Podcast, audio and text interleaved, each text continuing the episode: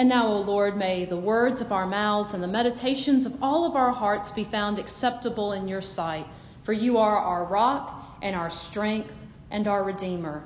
If through the words of this human being we do not hear your voice, O God, speak to each of us then here in the quietness of the heart. Amen. Today is the third Sunday of the Easter season. Two weeks ago, we gathered and shouted hallelujah to the risen King as we celebrated what we often will refer, we often think of as the greatest of all miracles. The miracle to top all miracles. He who was dead was raised once again. And not only was Jesus Christ raised as the man from Nazareth in human form, but the great part of that miracle was that he raised all of us who believe in him up with him, giving us eternal life. And you know, the word miracle is something that we often just reserve for some phenomenal event, one time event in history. Those miracles that we hear about in the medical field, the miracles we hear of in some of the movies that are even out these days based on true stories. But, friends, when, when Jesus was raised from the dead, and when we received that resurrection life, miracles became an everyday occurrence. The only trouble is that sometimes we're so busy, we don't see the miracles that God works right in front of us. We don't see that Jesus cares enough about us that he does that he performs these miracles just around our provision just around our sustenance just around letting us know how loved we are. And one of the things i love about this passage from john chapter 21 is that it is full of miracles. It is full there are actually four miracles that i want to point out to you today. But the thing is let's imagine for a moment let's go back 2000 years in time and you're walking by the Sea of Tiberias. You're walking on this beach where Jesus is standing and where, the and where nearby the disciples are fishing on the water. Can you smell the salt in the air? Can you feel it beginning to gather on your skin? Can you smell the fire and the fresh cooked fish? Can you see the sunlight dawning over the water? It's a picturesque, beautiful beach scene, right? And you're going for a walk and you walk by these, uh, these eight guys eating a meal together. And they've brought in their fish. This is a place where fishermen work. There are other fishermen working. And these guys are gathered around a fire, cooking, eating, and talking together. Most likely, you would just keep right on walking. We all would probably just say, That's a lovely scene, but that's an ordinary scene. It would be very ordinary to us, something that would not likely give us pause and make us stop and say, What are they talking about? It seemed like a common, everyday thing happening. But no, what was happening in that circle, what was happening in the water, was full of the providence and the provision of God Almighty. I encourage you for these next few minutes to keep a copy of the scripture in front of you, whether it's on your handout or you're reading along in your Bible. And I just want to point out what these miracles are and why they matter to us. Because the truth is, friends, the same resurrection power that raised Jesus from the dead, that was present on that beach, is here and available to us if we will just ask for it and pray for it, and then we will see it in action. Look with me again in verse 6 of today's passage. Jesus said to them, Cast the net to the right side of the boat, and you will find some fish. So they cast it, and now they were not able to haul it in because there were so many fish. This is Jesus' first command to them cast your net to the right to the right. John is a poet. The writer John of this gospel is a poet. Every word matters. Every word has meaning in John's gospel, including this. That why give us that detail to cast the net to the right? Why does Jesus want them to go to the right?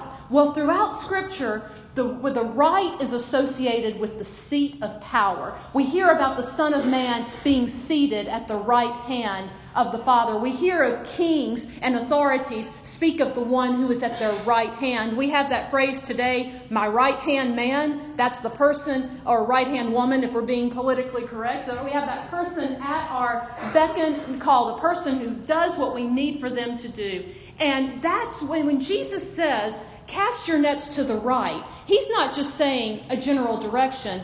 He's saying, I have that power. I am at the right hand of God. Cast your nets on me. Cast your nets toward me. Trust in me. Put your hope and your confidence and your faith in me who has the power to give you this great catch. So that's the first miracle that happens. It's not just that they have a huge catch of fish. That's the physical miracle. But the deeper miracle that's happening here is that the disciples are learning to trust Jesus with the authority of everyday things. Look on down in verse 10 and we see we see Jesus do it again. He says to them, "Bring some of the fish that you have just caught." In verse 11, Simon Peter went aboard and hauled the net ashore full of large fish, 153 of them. And though there were so many, the net was not torn.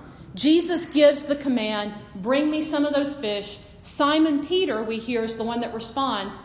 But do you see what happens there? Friends, the strongest net in the world is going to break physically under the pressure of all those fish. This was a huge catch. These were huge fish. The nets were not designed to hold that much.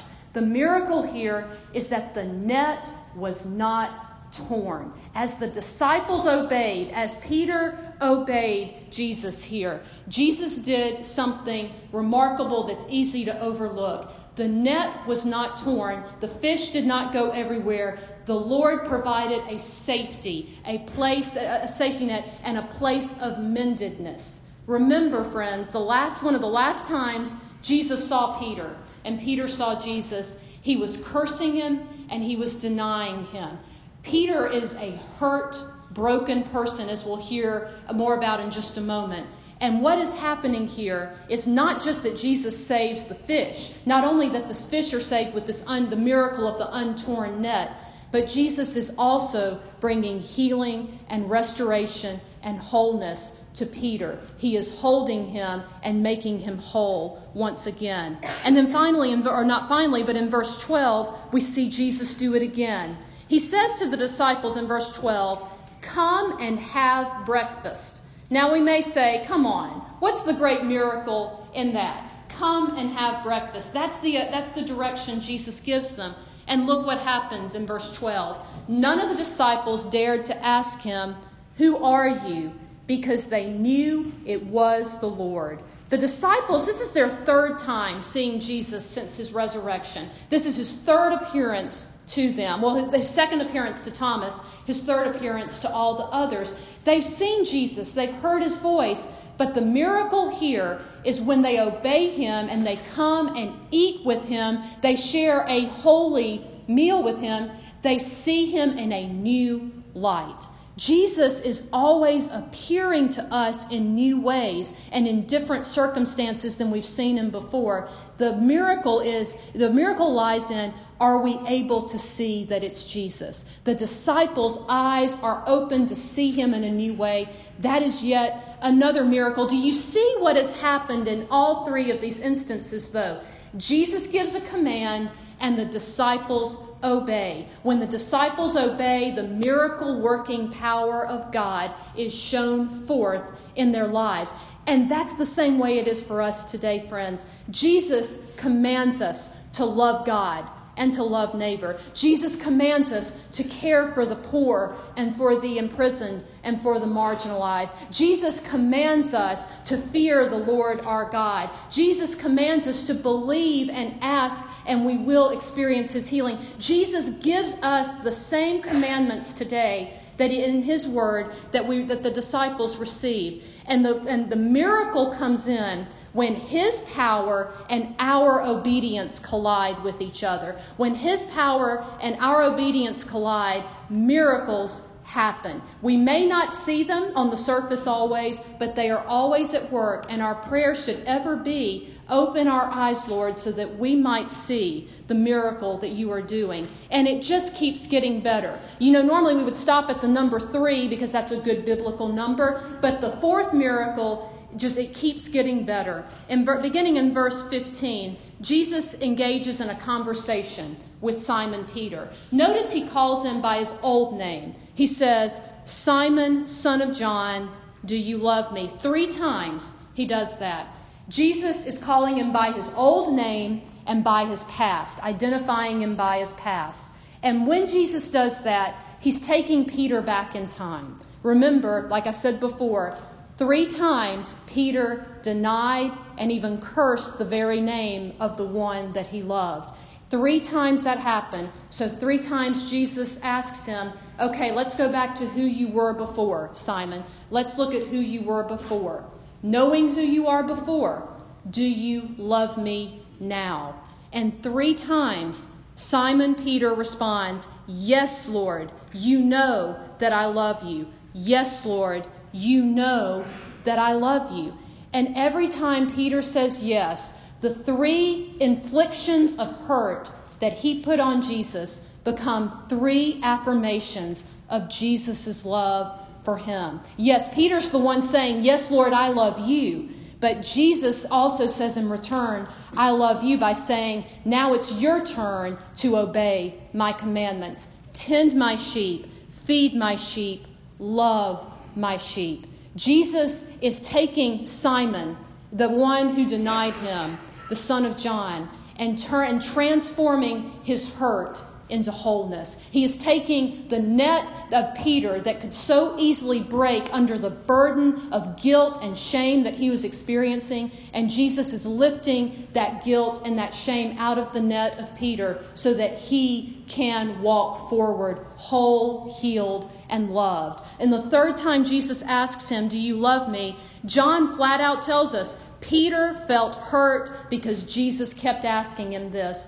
But, friends, Jesus had to ask him three times. The three denials turn into three affirmations of love. And Jesus, the one who was called Simon, son of John, becomes Peter on whom God will build his church. And his church, this keep in mind, friends, this is the beginning of the church here.